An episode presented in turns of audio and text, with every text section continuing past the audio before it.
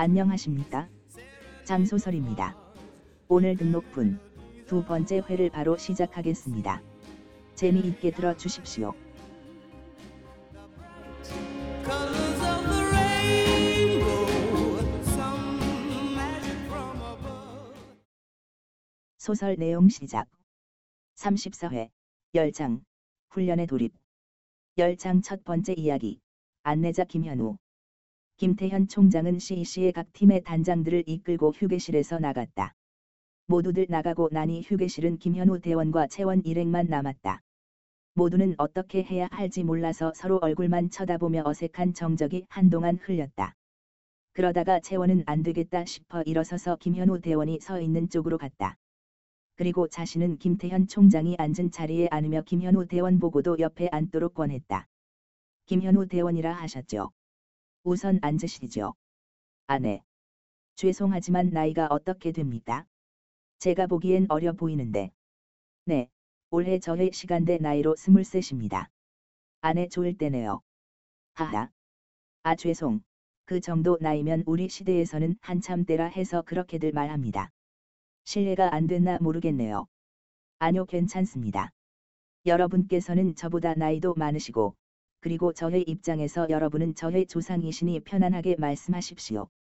채원이 새로운 인물인 김현우 대원과 자연스럽게 얘기를 이어가니까, 다른 멤버들도 조금씩 새로운 인물에 대한 친근감이 붙여서인지 김현우 대원에 대한 거부감이 조금씩 없어졌다.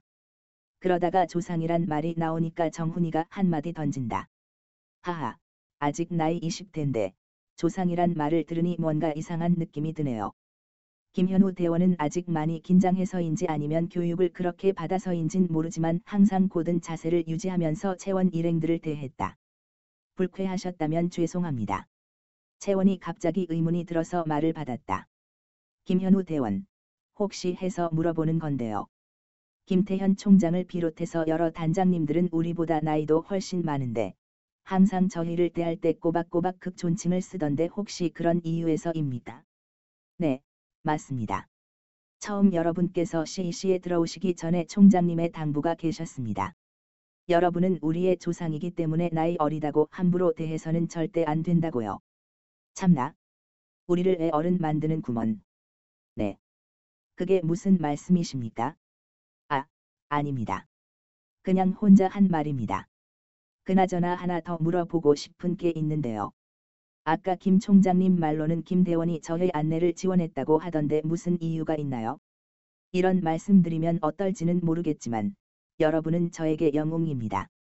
제가 잘은 모르지만 새로운 세계로 온다는 것은 어려운 일인데 그런 어려운 상황에도 자원하셔서 후손들을 위해 전쟁에 참여한다는 것 자체가 대단한 일이죠. 그리고 시간 연구소 팀에 있는 친구로부터 들은 얘긴데 여러분의 활약이 대단하다고 들었습니다.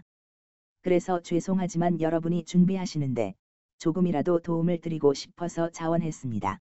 하하, 아직 하지도 않은 일 때문에 영웅이 된다는 것이 좀 이상하네요. 그때 뒤에 앉아 있던 현경이가 나서서 말했다. 김대원님, 그러지 말고 우리 편하게 대하는 게 어때요? 저하고 기현이가 여기서 막내인데 우리에게도 동생이 있었으면 좋겠는데. 그냥 우리 팀의 막내처럼 지내는 게 어때요?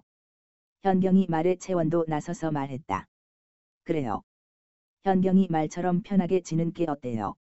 그래야 우리도 편하게 김대원님에게 이곳저곳에 대해서 편하게 물을 수도 있고. 그리고 솔직히 지금처럼 너무 고든 자세로 있으니 묻고 싶은 게 있어도 묻기가 좀 힘드네요. 하하. 그래도 괜찮을지? 그리고 전 여러분의 후손인데 어떻게 동생처럼 대할 수가 있겠습니까? 그때 정훈이가 나서서 김현우 대원의 말을 얼버무리면서 김 대원의 혼을 빼놓았다. 아, 우리 그런 거 신경 안 써요. 여기 있는 사람 중에 반대하는 사람 있으면 손 들어봐요. 없죠. 없으니 김대원 그냥 형 동생처럼 지내요 알았죠? 앞으로 그냥 현우야 하고 부를게요. 현우. 괜찮지? 인수도 같이 나섰다. 그렇게 해. 조상이니 후손이니 그렇지 말고 나이가 스물셋이면 우리 중에 막내 역할 하면 딱 이내 그렇게 해. 마지막으로 채원이 결정적으로 마무리했다. 그렇게 해. 현우야.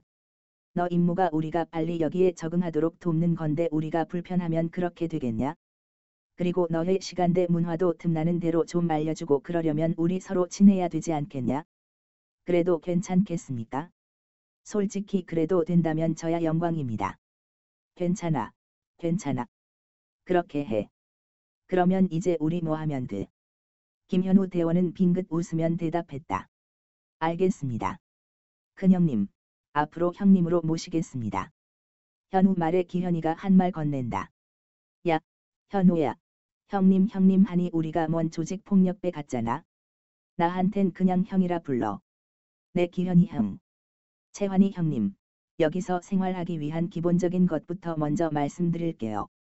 여기는 시대별로 지하 1층에서 지하 5층까지 해서 5층에 나눠져 있고, 각 층에 숙소와 식당, 휴게실, 놀이 시설이 되어 있습니다. 각 층의 식당과 놀이 시설은 그 시대에 맞는 음식과 놀이 시설이 준비되어 있습니다. 훈련소의 일정과 세부 구조는 메인 시스템인 초급명, 얼트라야브비오스 시스템에 접근해서 보시면 자세히 아시게 됩니다. 그 동안 제가 잘 안내해 드리겠습니다. 먼저 숙소로 안내해 드릴 테니 절 따라오십시오. 소설 내용 끝.